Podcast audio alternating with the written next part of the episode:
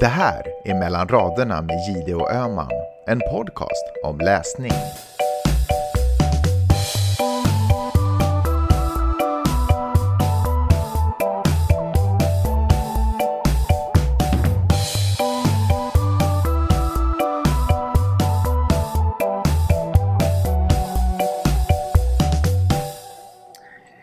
Hej Karin!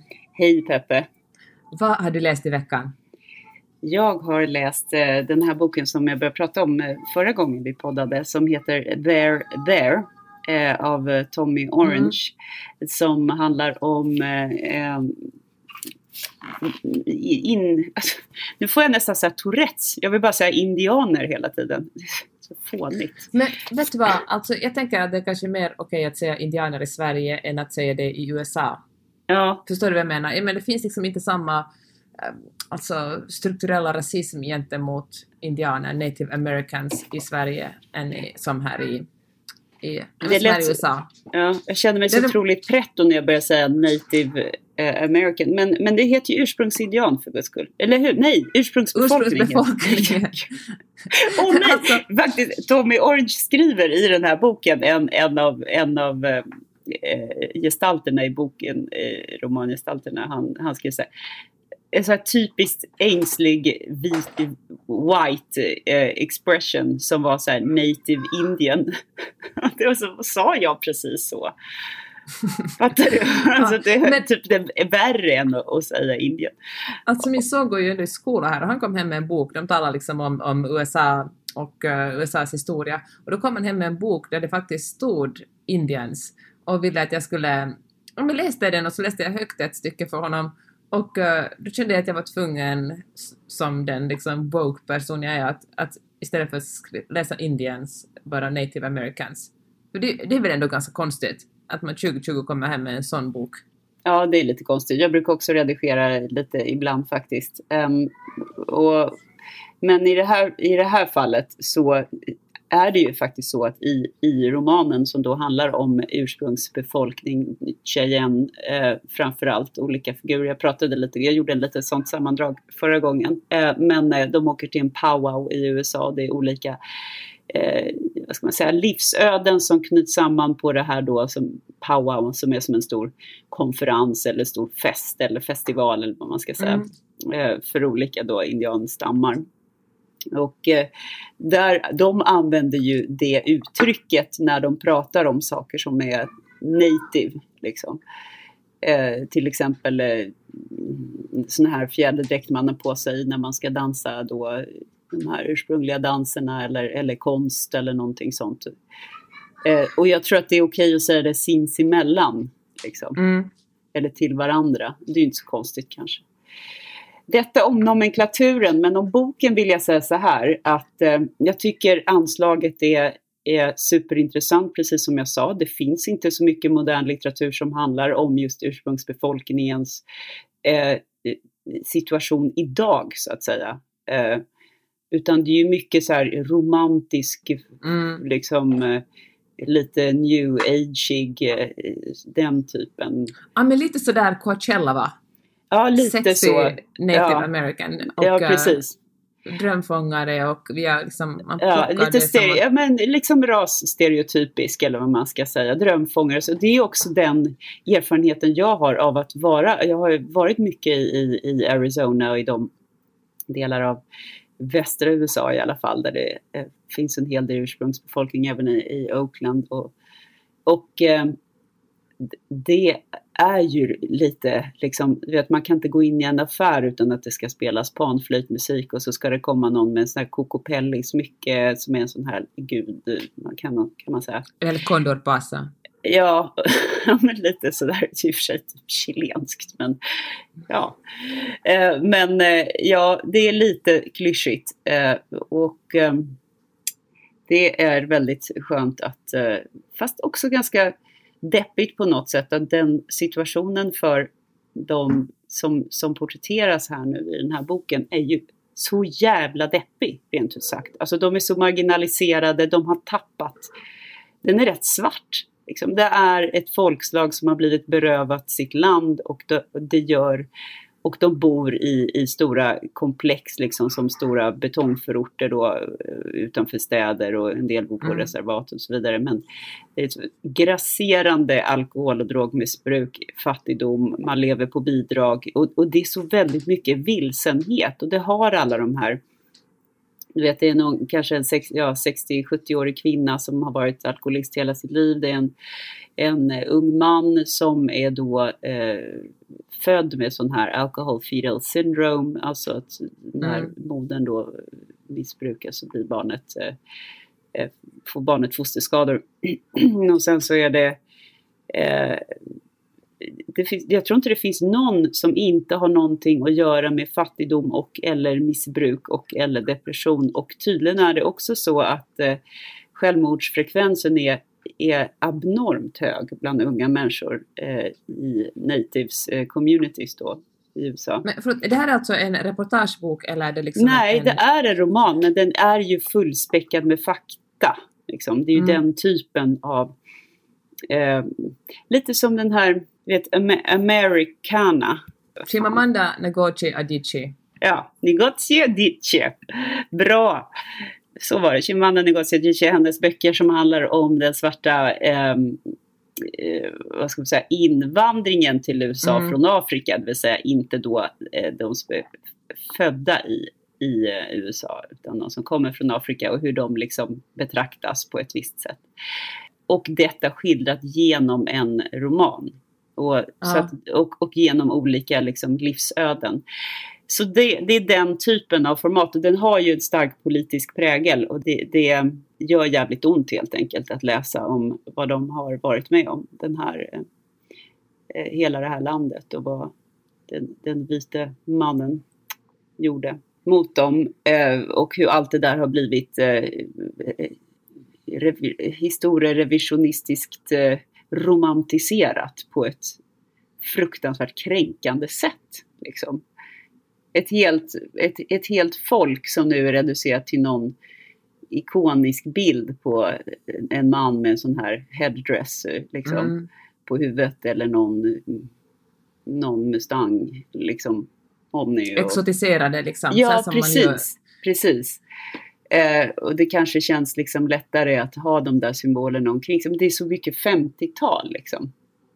Ja. Eh, men eh, nu bor ju inte jag i USA, det finns säkert en helt annan medvetenhet idag än den jag upplevde på 90-talet när jag verkligen tänkte på alla de där drömfångarna och hur vi gick på the History of the Native American History Museum i, i, i Phoenix, Arizona och eh, det kändes som att det här var vi vita rika människor och tittade på det här exotiska, lite så ungefär.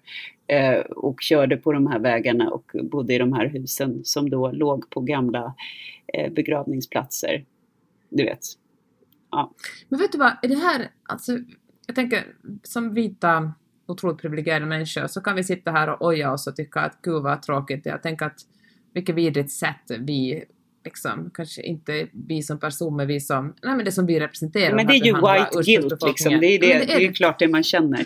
Men nu tänker jag, nu är, liksom, nu är det ju inte jättelänge sedan det var internationella kvinnodagen som ta, så, och då tänker jag att internationella kvinnodagen, det som män kan göra är att ta ett steg åt sidan. Inte bara säga jag, jag ser diskrimineringen, jag förstår att eh, kvinnor har haft det jobbigare än män generellt. Men det är väl exakt samma sak som vita människor borde göra nu, istället för att säga bara att eh, ja, gud vad synd det är med Helt enkelt ge upp liksom, steg åt sidan, ge plats, alltså inkludera. Det, är- det är ju det, enda, liksom det mest handlingskraftiga man kan göra. Ja, och det är ju därför det är så jäkla... Ja, det är därför man ska läsa de här böckerna och det är därför det är kul att det finns en generation unga native-författare som, som kommer fram. Med allt det här sagt så tycker jag att boken behöver en hel del litterär hjälp. Det är en klassisk debutroman av en begåvad amerikansk ung person som har gått ett sånt där MFA-program. Nu vet du exakt vad jag menar, eller hur? Mm, jag vet exakt.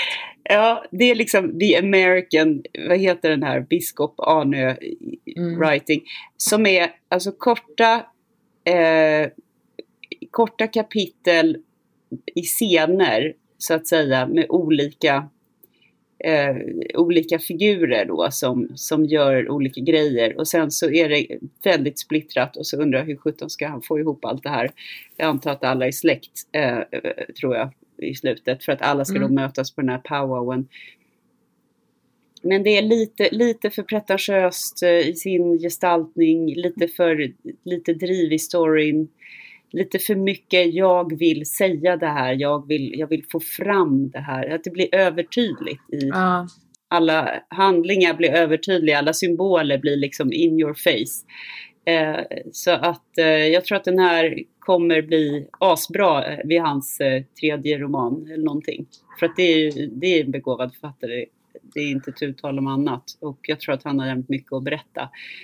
Men det, det är lite så här, uh, too soon liksom. Ja.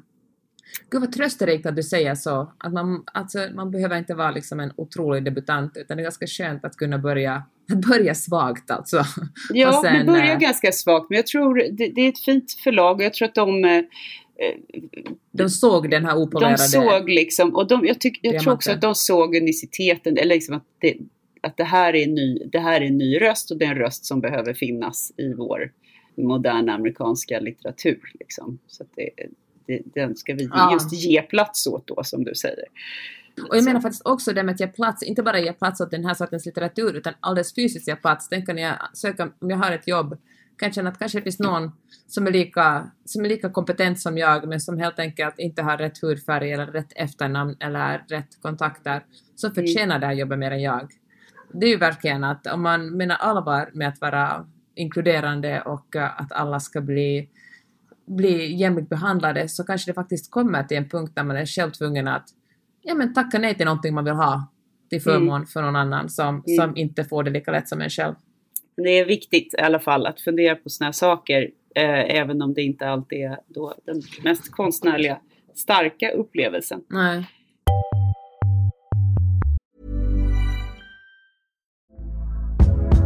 Hey there, it's Michelle Norris. I'm host of a podcast called Your Mama's Kitchen. When I travel, I'm usually looking for a way to find a taste of home when I'm not at home. And one of the things I love to do when I am at home is entertain. And Airbnb allows me to do that. When I was in California recently, I rented a house that had a great kitchen. And when we were sitting around the table, we're all thinking, we're in someone else's house. Someone could be in all of our homes as well.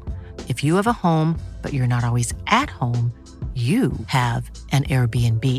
Your home might be worth more than you think. Find out how much at airbnb.com/slash host. A lot can happen in three years, like a chatbot may be your new best friend. But what won't change? Needing health insurance. United Healthcare Tri Term Medical Plans, underwritten by Golden Rule Insurance Company, offer flexible, budget friendly coverage that lasts nearly three years in some states. Learn more at uh1.com. Eh, sen så har jag också läst en annan bok som jag ska prata om när jag har, har fått höra vad du har läst i veckan. Oj, oj, oj vad jag har läst. Jag oj, har oj, läst, alltså, jag har läst undan. så... Ja, men som det ryker om mina ögon alltså. Så ja. mycket har jag läst. Oj, så vilken att, äh, läskig bild jag fick i huvudet. ja. Nej, men jag har läst två finlandssvenska författare och en uh, saudiarabisk författare. Men jag börjar med de finlandssvenska eftersom de till själva historien historierna är helt olika. De är båda historier som handlar om författarna, men författarna har valt att skriva fiktion. Så det är liksom en, en fiktiva berättelser som är väldigt, eh, nej men som är väldigt dokumentära. Ja, alltså alla författare skriver väl till någon mån dokumentärt, men det här är verkligen, det här är som Knausgård om Knausgård skrev eh, fiktion om sitt liv. Förstår du vad jag menar? Är det inte det han har gjort? ja, men han har gjort det, men... Han, men, men ja, men metande blev nu. ja, visst är det verkligen, men det är faktiskt sant. Alltså Knausgård säger, skillnaden, just det, att Knausgård säger det här är det som hände, trots att det är klart att det är fiktion, för det finns ju ing, alltså det fattar man ju, för att allt som man skriver, fan, alltså nästan allt man skriver blir ju fiktion, för det kommer ju ändå, ifall man inte skriver liksom en, en, eh, någon slags, om man sysslar med forskning, Exakt. Ja. Alla ja, självbiografier ja. är ju fiktion. Mm, det, det, det är alltid en glidning, det kan man inte komma ifrån. Och jag förstår också att beslut, att om man skriver om något som har hänt en själv, att skriva det, säga att det här är en roman och byta namn på huvudpersonerna eftersom det såklart ger en mycket större... Först tänkte jag så här, men är det här fegt? Att säga att det handlar om en, en en fiktiv person och det uppenbarligen handlar om dig. Men, eh, alltså, det, men jag fattar ju exakt varför man gör det, för det är ju mycket roligare att skriva om man inte behöver skriva dokumentärt. Strunt samma, jag bara hoppar in. Philip Tades Jungfrustigen som jag nämnde redan, eh, men redan senast vi spelade in. Nu är, nu är världens äldsta historia. Mm. Man, eh, två personer i förhållanden, eller den ena var kanske bara gift då, just då, den andra var inte gift i alla fall, men kanske i en relation, träffar varandra, blir kära och är tvungna att bestämma, eller huvudpersonen är tvungen att bestämma sig för, ska jag lämna min familj? Är det värt? Jag kommer att såra så många människor, jag kommer att rubba den här eh, ganska trygga och bekväma situationen jag befinner mig i. Allt går ganska bra, men jag känner att den här nya människan jag har träffat gör mig så lycklig och det känns så rätt att leva med den. Är det verkligen värt att, att eh, är, är det värt att offra allt för den? Och, eh, och ja, i den här historien är det det. Och det är en, eh, ja men det är en, ja men det är ju, ah, fan, alltså det, jag vet, det kanske, nej det är inte bara jag, det är kanske för det är världens äldsta historia som det är så intressant det här med människor som inte kan, alltså när kärleken kommer eller när förälskelsen drar över den så är det liksom svårt att säga nej.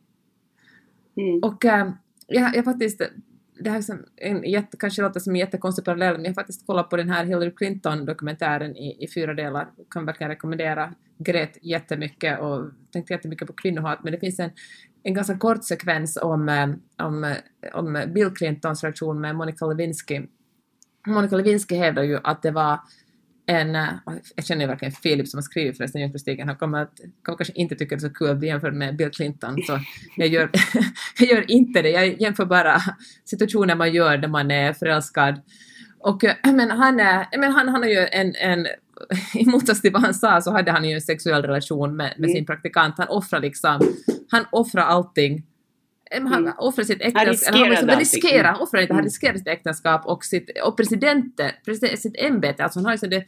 den viktigaste finaste posten man kunde ha i, i USA och han liksom riskerar den för ett, äh, nej men för en, för en förälskelse eller om man vill säga det, en, eller för en avsugning. Jag tänker, och, äh, och det här, men i den här, först, i den här historien Jungfrustigen så handlar det om huvudpersonen Rickard som blir jättekär i Paula.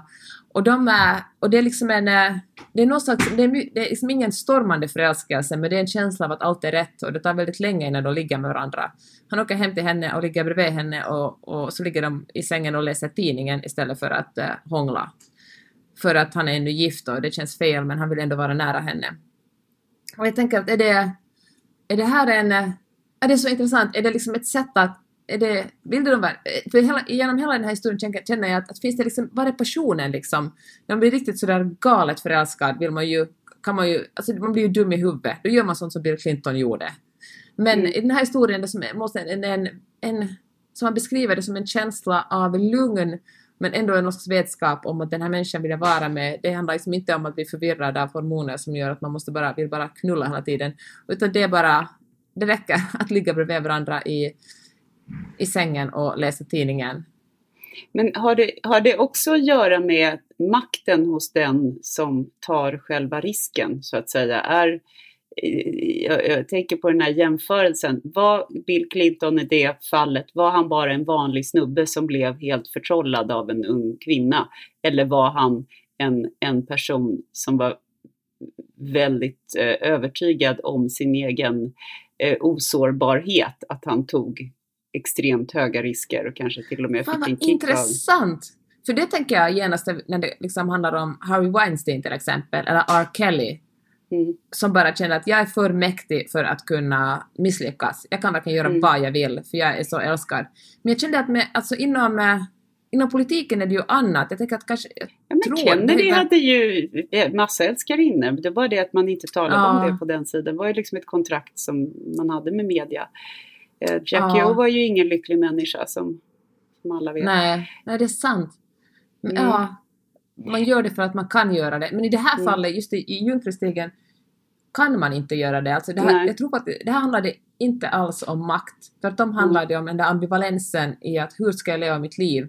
Mm. Det här, allt gick ju så bra och så kommer den här nya personen in och, eh, och liksom Förstör. ja, men förstör. Ja. Mm. ja. Och, eh, men egentligen förstör på ett väldigt underbart sätt för den här personen vill jag ju vill du egentligen leva med? Men det där ställer ju verkligen eh, sådana där sliding doors frågor på sin spets. För jag menar, jag, nu, du tycker alltid att jag är så cynisk när jag säger det här, men, men jag tror ju verkligen inte att det finns bara några få kärlekar för en utstakade på ens levnadsbana som man bara råkar ha turen att möta, utan jag tror att det finns ganska många möjligheter och att man kan få ganska många impulser. Och, vad, och de här impulserna, när man då träffar någon som man tycker är väldigt, väldigt tilldragande. Det behöver ju inte vara fysiskt alltså från början. Mm. Förälskelsen kan ju, som du sa, den kan ju börja på, på, flera sätt så att säga. Men en person som man, som man vill vara nära eller ha roligt med eller vad man nu känner och vad är det som gör att man kommer lite närmre, kommer lite närmre, kommer lite närmre. Liksom. Mm.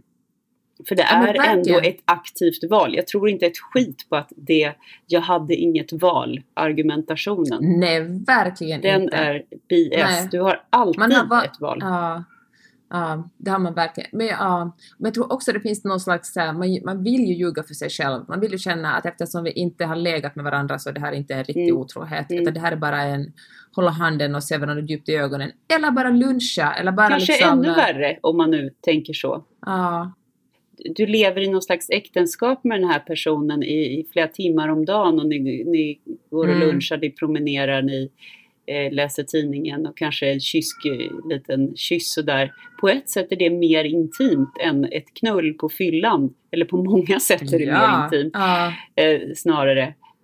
Så, att, så det där kan man ju också diskutera.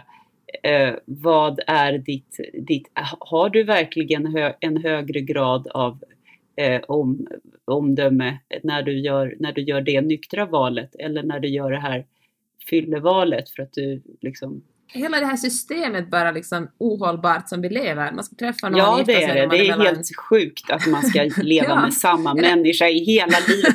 Ja, Peppe, svaret är ja. Det är helt absurt och dessutom i, i många fall är någon av motsatta könet. Eh, ja, jag vet inte om det är lättare hur, hur man, vad man än har för könsuppfattning. Men det är konstigt och eh, nära nog omöjligt och likväl så gör vi det. Jag tror att det är för att det är den ultimata formen av trygghet som man söker.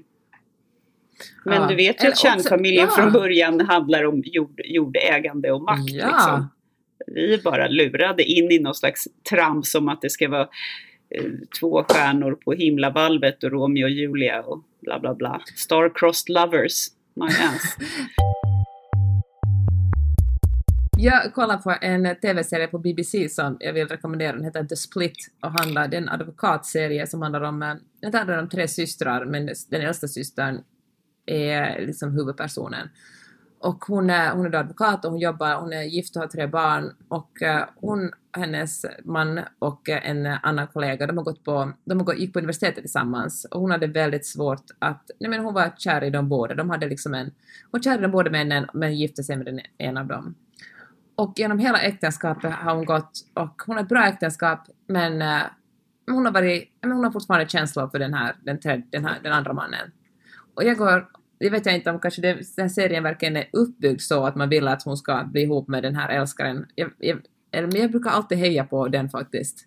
Jag kommer ofta på mig att jag vill att... Uh, jag, jag hejar inte på liksom den trygga kärleken. Fan, jag önskar att hon ska lämna den där sin gubbe och bli ihop med men det, det är ju alltid det vi gör. Varenda romantisk film handlar ju alltid om att man lämnar den trygga kär kärleken och kastar sig i famnet på den äventyrliga kärleken. Det är ju, vår, det, är det ultimata men, äventyret. Det är ju aldrig så att någon inte... bara hoppar in i en båt och seglar iväg solnedgången med den här snygga eh, skepparen och sen bara, nej jag hoppar tillbaka, jag simmar tillbaka här till, till, min man som står där med hunden i kopplet på bryggan. Nej men tvärtom tycker jag ju det. Nej, tvärtom vill man ju, är det ju liksom alltid den romantiska, det är liksom alltid det formaterade äktenskapet som vinner. Alltså, Nej, får... inte i filmer. Visst är det. Kolla på The Affair till exempel. Jag menar... Fast där vinner ju ingen. Alla blir ihop med alla och alla blir olyckliga. Det är ungefär som i verkligheten. Har du sett den sista säsongen? Nej, jag har inte det. Men, äh, nej, men jag tycker alltid att, att, äh, att den kvinnan som liksom blir bestraffad för att hon är snäll åt ett annat håll och liksom får lära sig sin läxa och sen krypa till korset och sen det är den, eh, och sen är det liksom formatet äktenskap som alltid vinner. Ja, nu får ni som lyssnar på den här podden komma och eh, se vilken sida ni är. Vem är det? Det äventyret eller det, det trygga äktenskapet som vinner Men i var, inom fiktionen? varför, varför måste vi ha den här dikotomin? Varför måste det här... Är, är inte det som är konstruktionen, Peppe? Är det inte det här som är den största lögnen? Att det ska finnas liksom en hora eller en madonna-motsvarighet även hos, hos männen. Ett, en äventyrlig bad guy och en trygg, Ja. trist guy. Är inte det som är bullshit? Jag tror att det är trams. Jag ja, tror inte att det, det är har så. du rätt i. Eh, och, och det tror jag är rollfigurer som vi har byggt upp ge, genom fiktionen. Liksom. Madame Bovary går ut där i skogen och ser den här eh, heta killen stå och tvätta sig. Och bara, det är liksom ursprungslusten på något sätt. Ja. Ja, så går hon hem till sin tråkiga man och bara åh vad tråkigt. jag har ju sammanfattat en av historiens främsta romaner. Förlåt, Flaubert. Jag gillar väldigt mycket och bara uh. Ja, ja. Men eh, det här är ju uppenbarligen en så gammal historia. Det här är ju en, en så världens, kanske inte världens äldsta historia, men en, väldigt, en historia som på något sätt alla kan relatera till. Och alltid intressant. man- Så bra val av Ja. Filip Teir. Det, man, man tänker ju alltid så här på författare som skriver om sina kär, kärlekar och kärlek, svindlande kärlekshistorier. Så tänk, eller jag tänker alltid så här. Vid vilket tillfälle upp, mitt uppe i ett nytt livsäventyr tänker en, en skapande person. Det här ska jag skriva om. Ja. Den här scenen ska jag... Alltså medvet, omedvetet. Alltså vad lägger man på minnet? Jag menar, Per Westerberg har och, eller det är flera författare som, som har pratat om det här med stoff. Vi pratade om det när vi diskuterade klubben om Matilda Gustafsson just att, Mm. att eh, i, i sådana här eh, intellektuella eh, eller författarfamiljer hur det kan vara som ett krav på att du ska på något sätt hitta stoff i livet. Du ska leva ett liv som gör det möjligt att skapa nästan istället för tvärtom. Eller Mm. förstår du? Ja, jag förstår precis. Men samtidigt så är ju stoff kan ju, alltså riktigt duktiga författare kan göra stoff av de mest vardagliga saker och det finns någonting just den där på pricken igenkänningen som gör att man som läsare ja, men vill bläddra vidare. För man är bara Ja. men jag, jag kan verkligen identifiera, jag kanske inte har levt exakt i den stunden, men jag kan inte Nej. identifiera den känslan. Joyce Carol Oates är väl- ett superbra exempel på en sån person som bara sprutar ut sig romaner i, som är fantastiska och äventyrliga och, eh, och passionerade. Och hon går upp klockan, jag läste någon intervju eh, med henne, så här, jag går upp, stiger upp klockan sex, tar en promenad i min trädgård, sen dricker jag en kopp te, sen skriver jag fram till 13. Nu rena rama Agatha Ja. Christie-figur.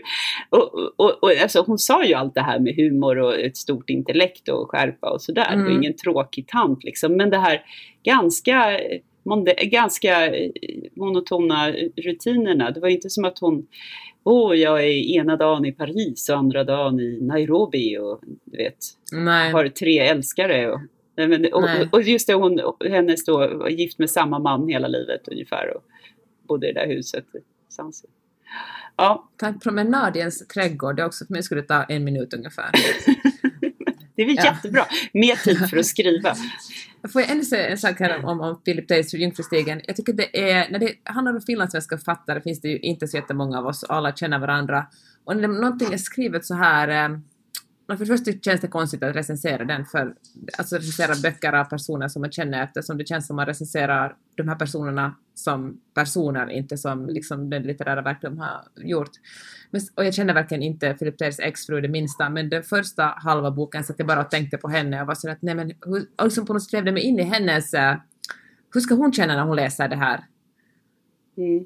Bara, Det är men- svårt att inte göra det även om man inte har någon relation med, med personen. Som det här med Ja, du vet, eh, Helena von Svergberg. Alltså, du vet, det är Ja, men, eh, jättesvårt att inte göra det och det känns så nästan snaskigt. Det, känns, det är nästan så Visst att jag skäms det det. att jag tänker. Det Ja. känns så här stalkerartat. Vadå, tror jag att det här är hänt i veckan? Alltså jag skäms för att jag gör det men jag Exakt kan så. inte låta bli. Ja men så. precis, så- exakt så. Det ja, precis så känner jag också.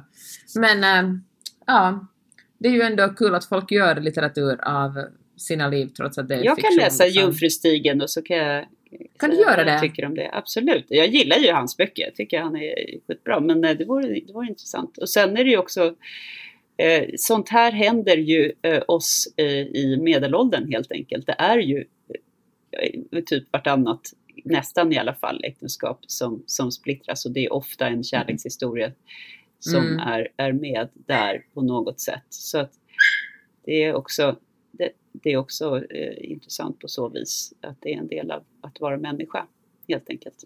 Bra sammanfattat. Hiring for your small business? If you're not looking for professionals on LinkedIn, you're looking in the wrong place. That's like looking for your car keys in a fish tank. LinkedIn helps you hire professionals you can't find anywhere else, even those who aren't actively searching for a new job but might be open to the perfect role. In a given month, over 70% of LinkedIn users don't even visit other leading job sites. So start looking in the right place. With LinkedIn, you can hire professionals like a professional. Post your free job on linkedin.com/people slash people today. Since 2013, Bombas has donated over 100 million socks, underwear, and t-shirts to those facing homelessness. If we counted those on air, this ad would last over 1,157 days. But if we counted the time it takes to make a donation possible, it would take just a few clicks. Because every time you make a purchase, Bombas donates an item to someone who needs it. Go to bombas.com slash ACAST and use code ACAST for 20% off your first purchase. That's bombas.com slash ACAST, code ACAST. Burrow's furniture is built for the way you live.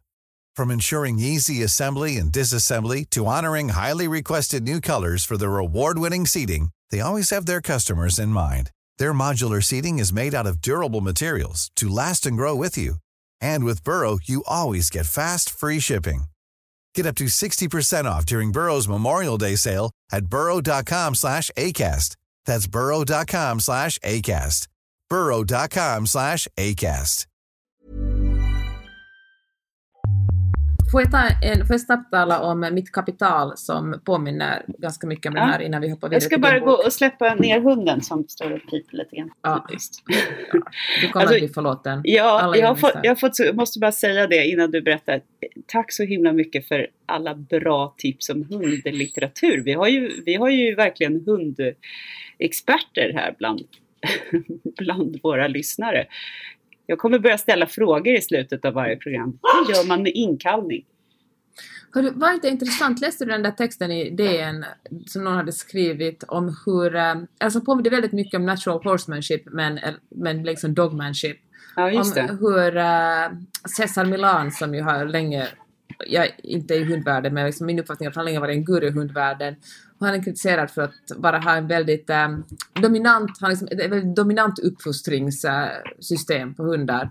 Ja, Medan- han är helt hatad numera bland Ja. ekologer och hundexperter. För det, han är alldeles för aggressiv och all forskning är, är då tvärtom. Precis som i, ja du har rätt, de har liksom caught up with hästvärlden, att det ska vara belöningsbaserat. Precis, och liksom individbaserat. Olika Mm. hundar är, har olika personlighetstyper och behöver olika sorters liksom, Ja. träning. Det, var låter, det låter ju blir glad. fullständigt rimligt verkligen. Det Jag fattar inte Ja. att man eh, tror att det överhuvudtaget ska göra någonting för att stärka relationen om man håller på och skäller på hunden och rycker Ja, i kopplet. Och, Och hålla på med ja. Ja. Ja. Okej, Sorry, vi kör vidare med böcker. Ja, varje avsnitt ska handla lite om hundar, lite om hästar. Ja, Okej. det vi bra. Uh, jag har läst Mitt kapital av Milja Sarkola som också är en uh, finlandssvensk uh, kulturpersonlighet. Känner inte henne men hon har såklart gått i samma skola som jag, för så funkar det. Och hon, eh, hon har skrivit, det här är hennes debutroman, hon har skrivit och regisserat många och jobbat som skådespelare, hon har liksom verkat väldigt mycket inom, inom, eh, inom teatern. Hennes pappa är en väldigt känd eh, teaterchef också i, jag tänkte säga Helsingfors men han måste väl vara det i hela Finland. Mm. Och hon, eh, hon skriver om hur det är att vara hur det, om kulturellt kapital och ekonomiskt kapital. Om hur hon som finlandssvensk är gift med en finsk man från någonstans, inte Helsingfors, och hur han, och redan i början av den här diskussionen, i boken, så säger han att du har ditt kulturella kapital är ju liksom, ditt vägg är tyngre än mitt. Och, eh, och det här är alltså en Ja. fiktiv person som är huvudpersonen, men, det, han, men liksom är väldigt, känns också Just väldigt det. självbiografiskt. Ja. Och, eh, och så köper de tillsammans ett, eh, en, ganska, en lägenhet i Helsingfors som är en bra investering. Hennes pappa chippar in liksom så de får hjälp med att köpa den här och tar ett lån. Och vid varje, och varje kapitels början så står det liksom hur mycket det lånet är på, hur mycket hennes besparingar ligger på, hur mycket deras, hennes aktiebesparingar ligger på liksom. Varför gör Och- du det? För att den handlar om, eh, nej men för hon börjar sätta allting, börjar tänka kring alltings värde. Hur mycket kommer den här lägenheten att öka i eh, värde? Om vi renoverar köket, kommer hur mycket lycka, kommer den lycka jag känner av att få ett, ett, en, ett nytt kök att, eh, att matcha den kostnaden som det tar att renovera ett kök? Och kommer den renoveringen av köket, kommer den att ge en, en, så kommer jag att få mer för den här lägenheten om vi säljer den långt senare, kommer vi ens att sälja den? Och så går hon längre, längre och längre att tänka på vem, vilka människor ska jag träffa för att det skulle vara nyttigt för mig att träffa dem. Kommer de, är den här en människa som, som ger mer än den tar, kommer det att löna sig för mig att, att vara med den här personen? Och eh, den här, eh, hon drar det faktiskt till sin spets, den här huvudpersonen i den här boken blir väldigt, eh, ska kanske inte säga osympatisk, men det blir en väldigt eh, känslokall figur, nästan på gränsen till att eh, man tänker på att har den här liksom personen en diagnos eftersom det, hon kan rationalisera Ja, sig fram till att hon Mm. Älskar sitt barn och hon älskar väl sin man, men alla de flesta andra Men vad- relationer liksom... Vad är då, Ja. som, som en journalist skulle sagt, vad är grejen? Vad är grejen med boken? Vad är, vad är, hooken? vad är det som får dig att känna att det här är något? Men jag känner, jag blir liksom... Jag, jag tycker det är intressant för att... Eller jag tänker på, gör, så här, det väcker tankar, men gör människor det här? Tänker människor på att den här är en intressant person, den vill jag hänga med? Eller det här är en person som kan ge mig någonting i framtiden för att, eh, för att den är liksom... Men ja, vet du vad? Jag har liksom fått folk som har... Jag, är ju verkligen ingen kulturpersonlighet precis, men jag kan ibland... Det har hänt att jag fått en känsla att någon som vill höra av sig, någon som jag inte känner så bra och säger att hej, kan vi hänga? Och jag tänker att är det här en person som tycker att det verkar supertrevlig eller den här personen som tänker att jag kanske känner någon som kan hjälpa den på något sätt eller jag kan hjälpa den karriärmässigt på något sätt. Mm. Absolut, och det tror jag, det tror jag många eh, eh, råkar ut för och särskilt en, en sån som du som är, du är ju en, en medieprofil och well connected på så vis att du har ju det här kulturella kapitalet så det kan jag absolut tänka mig i din bransch där väldigt mycket handlar om eh, att Kontakter ha och kontakter nätverk. och få Ja. gig och, och ta en kaffe och så, men har inte du gjort det? Herregud, jag har väl absolut fikat med folk som jag känner att jag vill ha Ja. någonting av. Eh, Men jag tror att det är ganska bra om man är tydlig med det från början så att det inte blir den här stela situationen som jag har råkat ut för. Att jag tror att personen vill träffas för att hen tycker att det är kul och sen så visar det sig att Ja. hen vill ha jobb. Då blir man lite Ja, ja, jag- men ja, jag tänker det kanske finns två kategorier. Antingen måste man vara tydlig med det eller så måste man själv skola sig in eller liksom tänka så här att det här är en kul person som jag gärna skulle lära känna. Ja, jag tänker att men det är ju inget... får man, Ja. ja, hur ofta får man ut någonting av ett sånt att man bara liksom gör en cold call, träffar någon och sen börjar fiska efter jobb liksom. Är inte såna, alltså ens bästa Alltså gud vad cyniskt det låter, men ens bästa kontakter är ju människor som man lärt känna och blir ens kompisar och som sen för att de gillar en vill tipsa om en eller vill tipsa en om jobb. Men där finns ju den här fantastiska uppfinningen bjuda på lunch. Alltså, och, och det är ju... Jag tror du skulle no säga LinkedIn. så, nej, den tycker jag inte funkar så bra faktiskt. No such thing as a free lunch.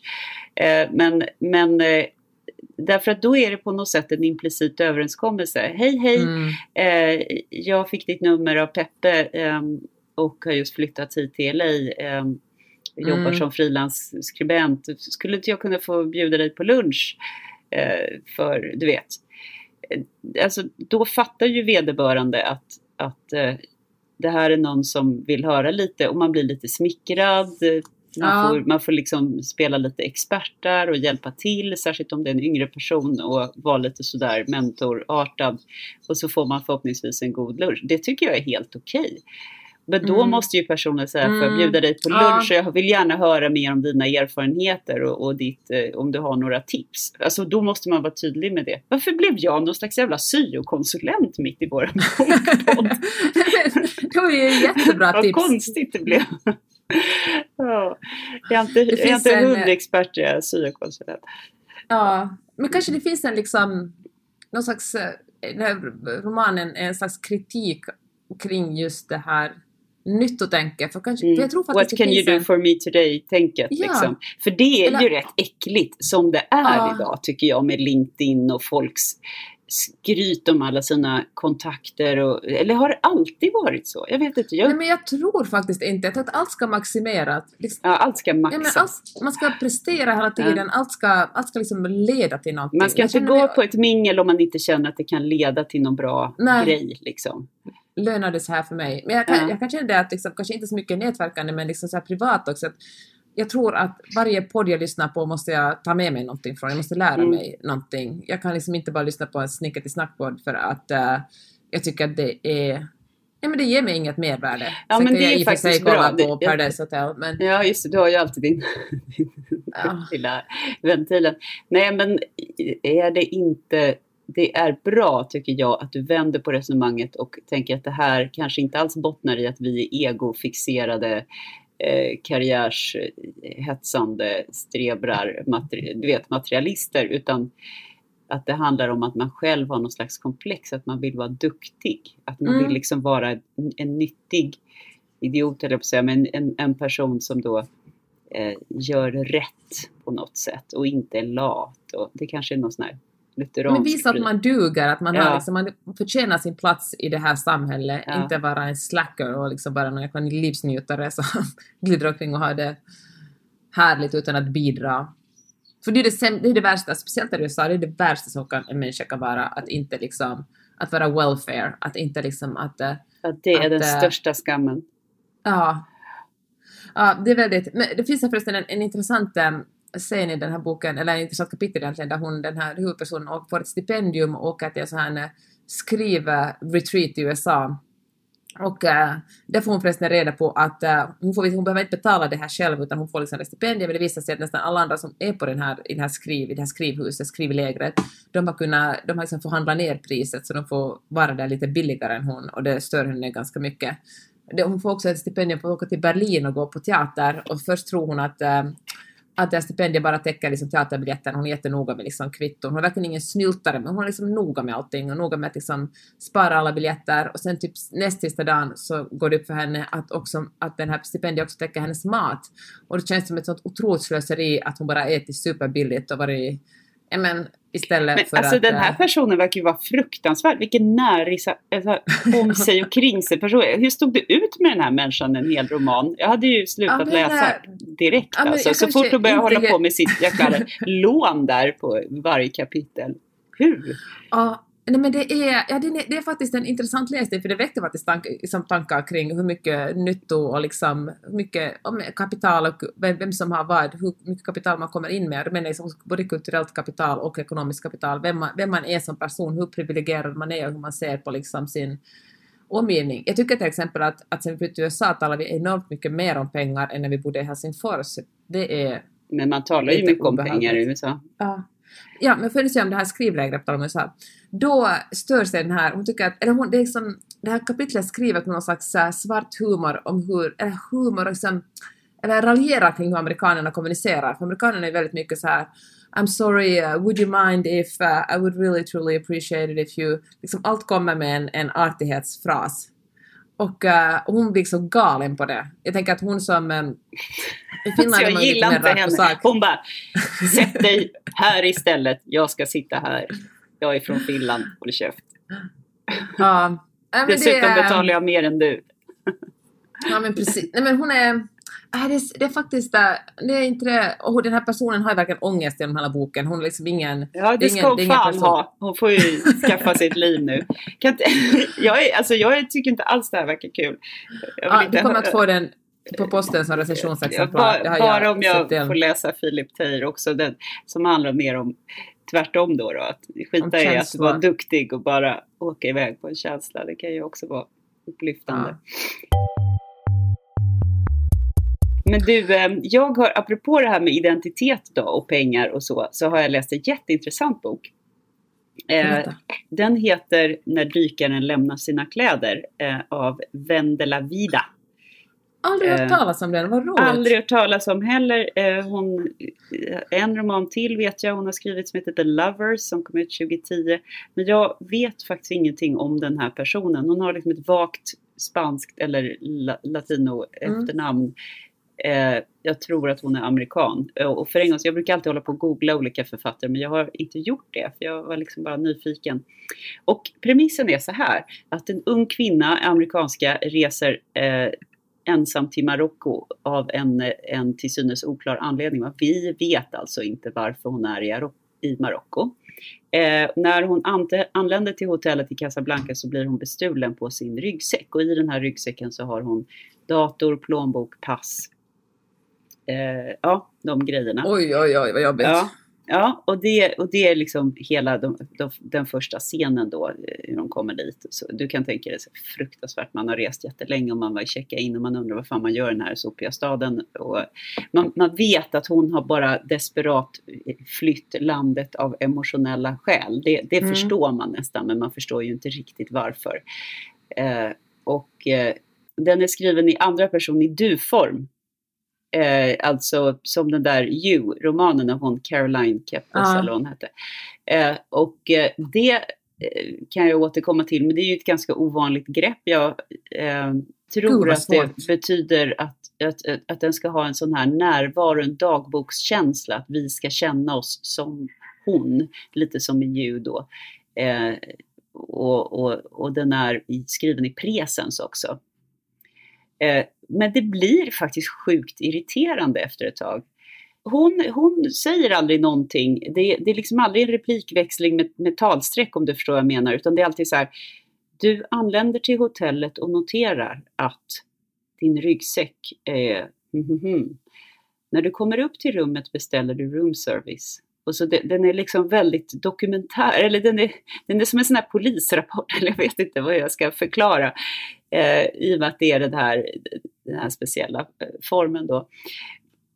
Och det som är då häftigt är att den här personen, du, eh, vi får se det mera reda på vad hon heter, vem hon är och varför hon är där. Allt det här som man är nyfiken på, vilket gör att det, det är klart blir en bladvändare på så vis, för man blir ju mystifierad. Eh, hon väljer att ta en helt annan persons identitet. Hon får liksom chansen genom en antingen korrupt eller fucked up polisutredning att bara liksom lämna, helt bara, bara bli någon annan. Som saker Men vem blir hon då? En annan kvinna.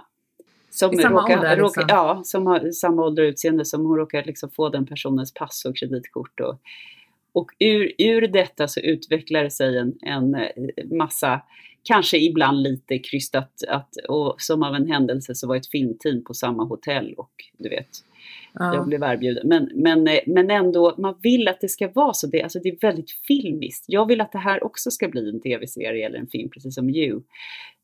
Eh, för det är ju- det är ju superspännande och kittlande att tänka på. Så om du står inför det här valet, eh, du, du hatar ditt liv av någon anledning, någonting har Mm. hänt, ett trauma, du vill bara fly liksom. Du har varit, eh, just som vi pratade om, nyttig hela livet och sen så har du den här chansen att bli någon annan. Det drömde man ju alltid om som, som liten, liksom, att egentligen Mm. är någon Ja. annan, är den där systrarna Rosalie eller vad de hette i Astrid Lindgren-sagorna, du vet, som bodde under en rosenbusk. Jag vet inte om du kommer ihåg, men jag drömde i alla fall alltid om de här sakerna. Att man har ett alter ego eller man är egentligen eh, Ronja Rövardotter, vad vet jag.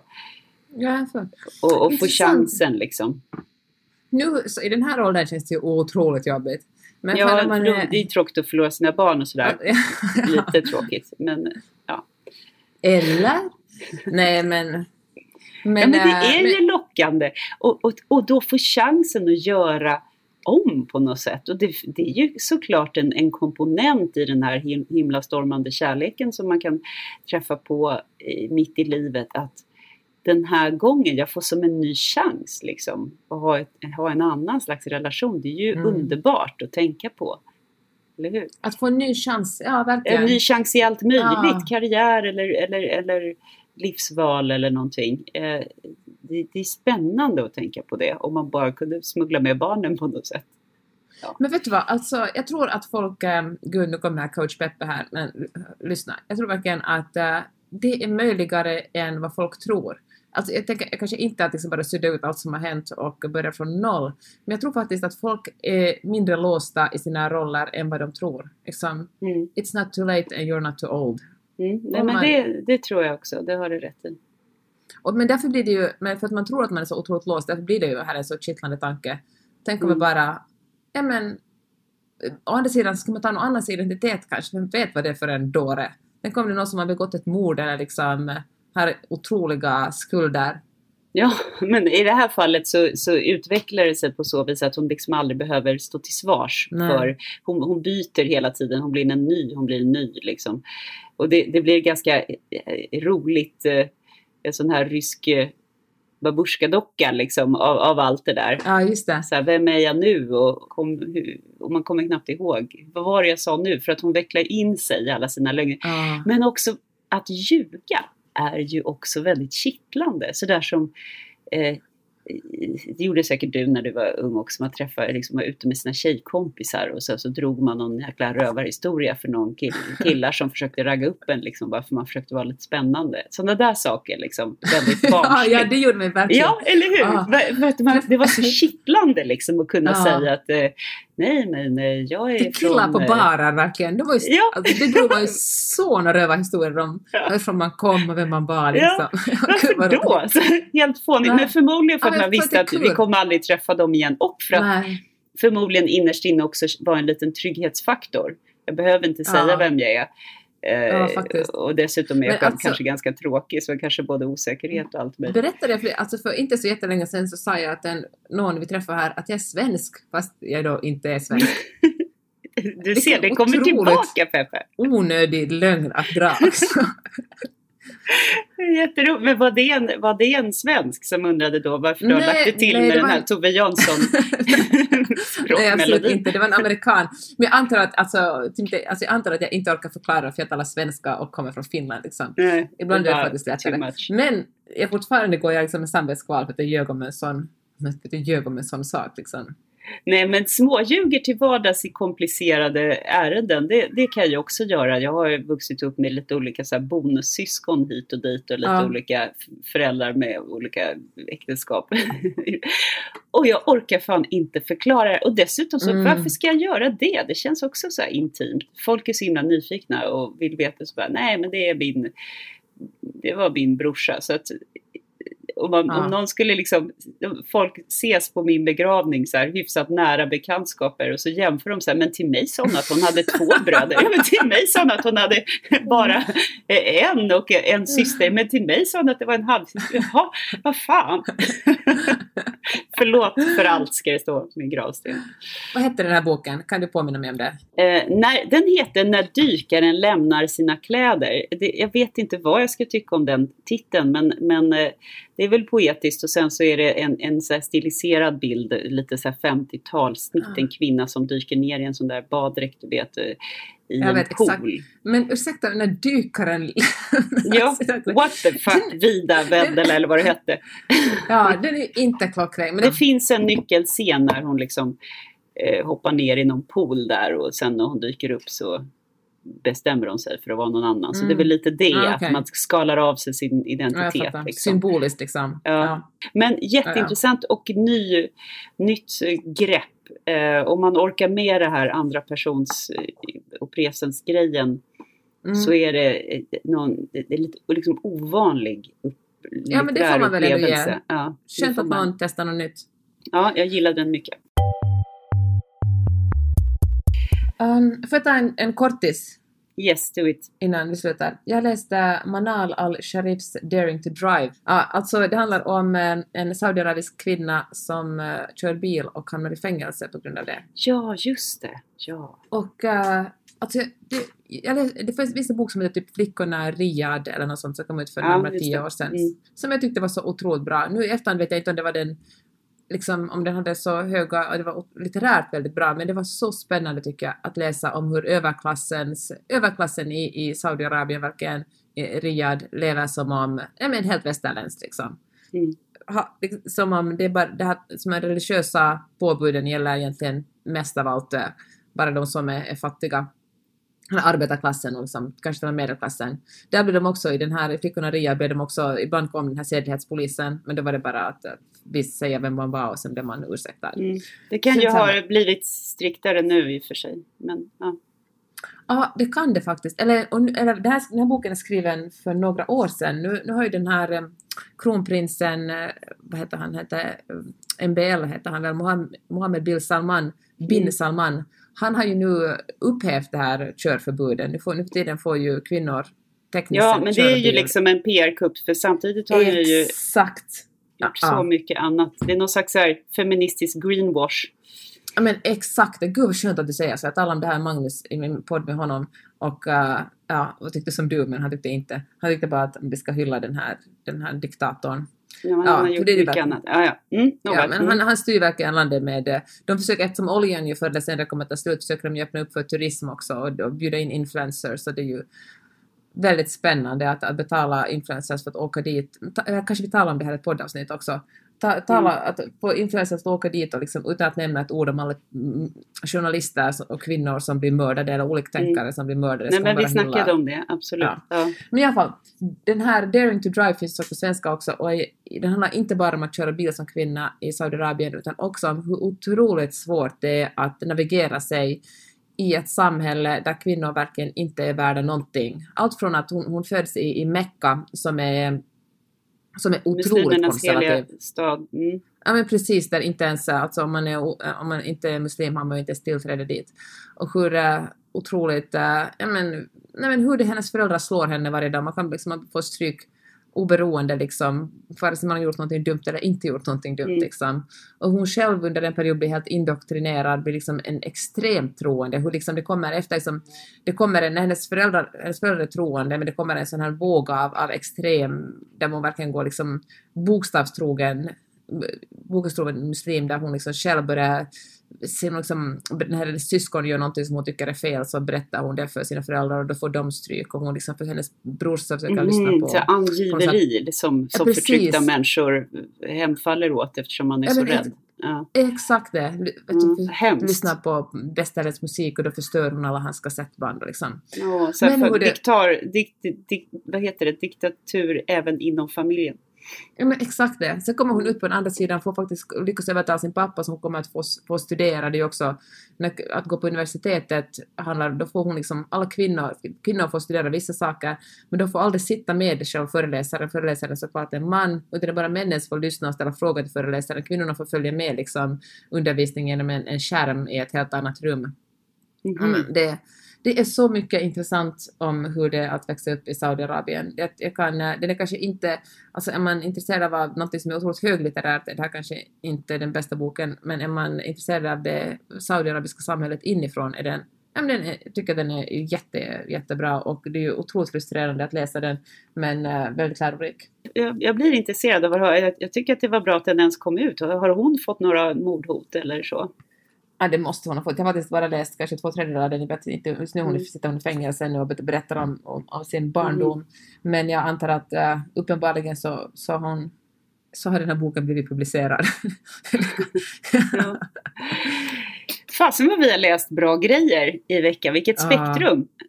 Eh, Alltså tycker jag- jag. Och sen är jag också alltid nöjd att det alltid är en kompis, minst en kompis till dig som vi, som vi kan ha med i podden. Annars skulle vi inte vara den, de vi är. Ja, jag får bara snylta på ditt rika kulturella kapital, kära vän. det är så litet i Finland. Nu är jag bara trött. Nu måste jag gå och Ja, eh, ta hand om lilla, de några, några av de här barnen som finns här hemma. nej men gör det. Hör du, vi hörs nästa vecka. Tusen tack för att uh, du talar med mig Karin. Jag älskar att tala böcker med dig. Jag älskar att tala böcker med dig och eh, tack för att ni hänger med oss och lyssnar. Vi eh, hörs snart igen. Puss och kram! Det gör vi. Kram på er. Hej då! Hej hej!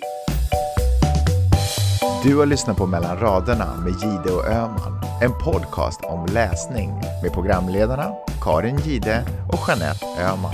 Glöm inte att du kan mejla dem på mellanraderna-podden snabel gmail.com. Mom deserves the best, and there's no better place to shop for Mother's Day than Whole Foods Market. They're your destination for unbeatable savings, from premium gifts to show-stopping flowers and irresistible desserts. Start by saving 33% with Prime on all body care and candles. Then get a 15-stem bunch of tulips for just $9.99 each with Prime. Round out Mom's menu with festive rosé, irresistible berry chantilly cake, and more special treats. Come celebrate Mother's Day at Whole Foods Market. Planning for your next trip? Elevate your travel style with Quince. Quince has all the jet setting essentials you'll want for your next getaway, like European linen, premium luggage options, buttery soft Italian leather bags, and so much more. And is all priced at 50 to 80% less than similar brands. Plus, Quince only works with factories that use safe and ethical manufacturing practices. Pack your bags with high-quality essentials you'll be wearing for vacations to come with Quince. Go to quince.com slash pack for free shipping and 365-day returns.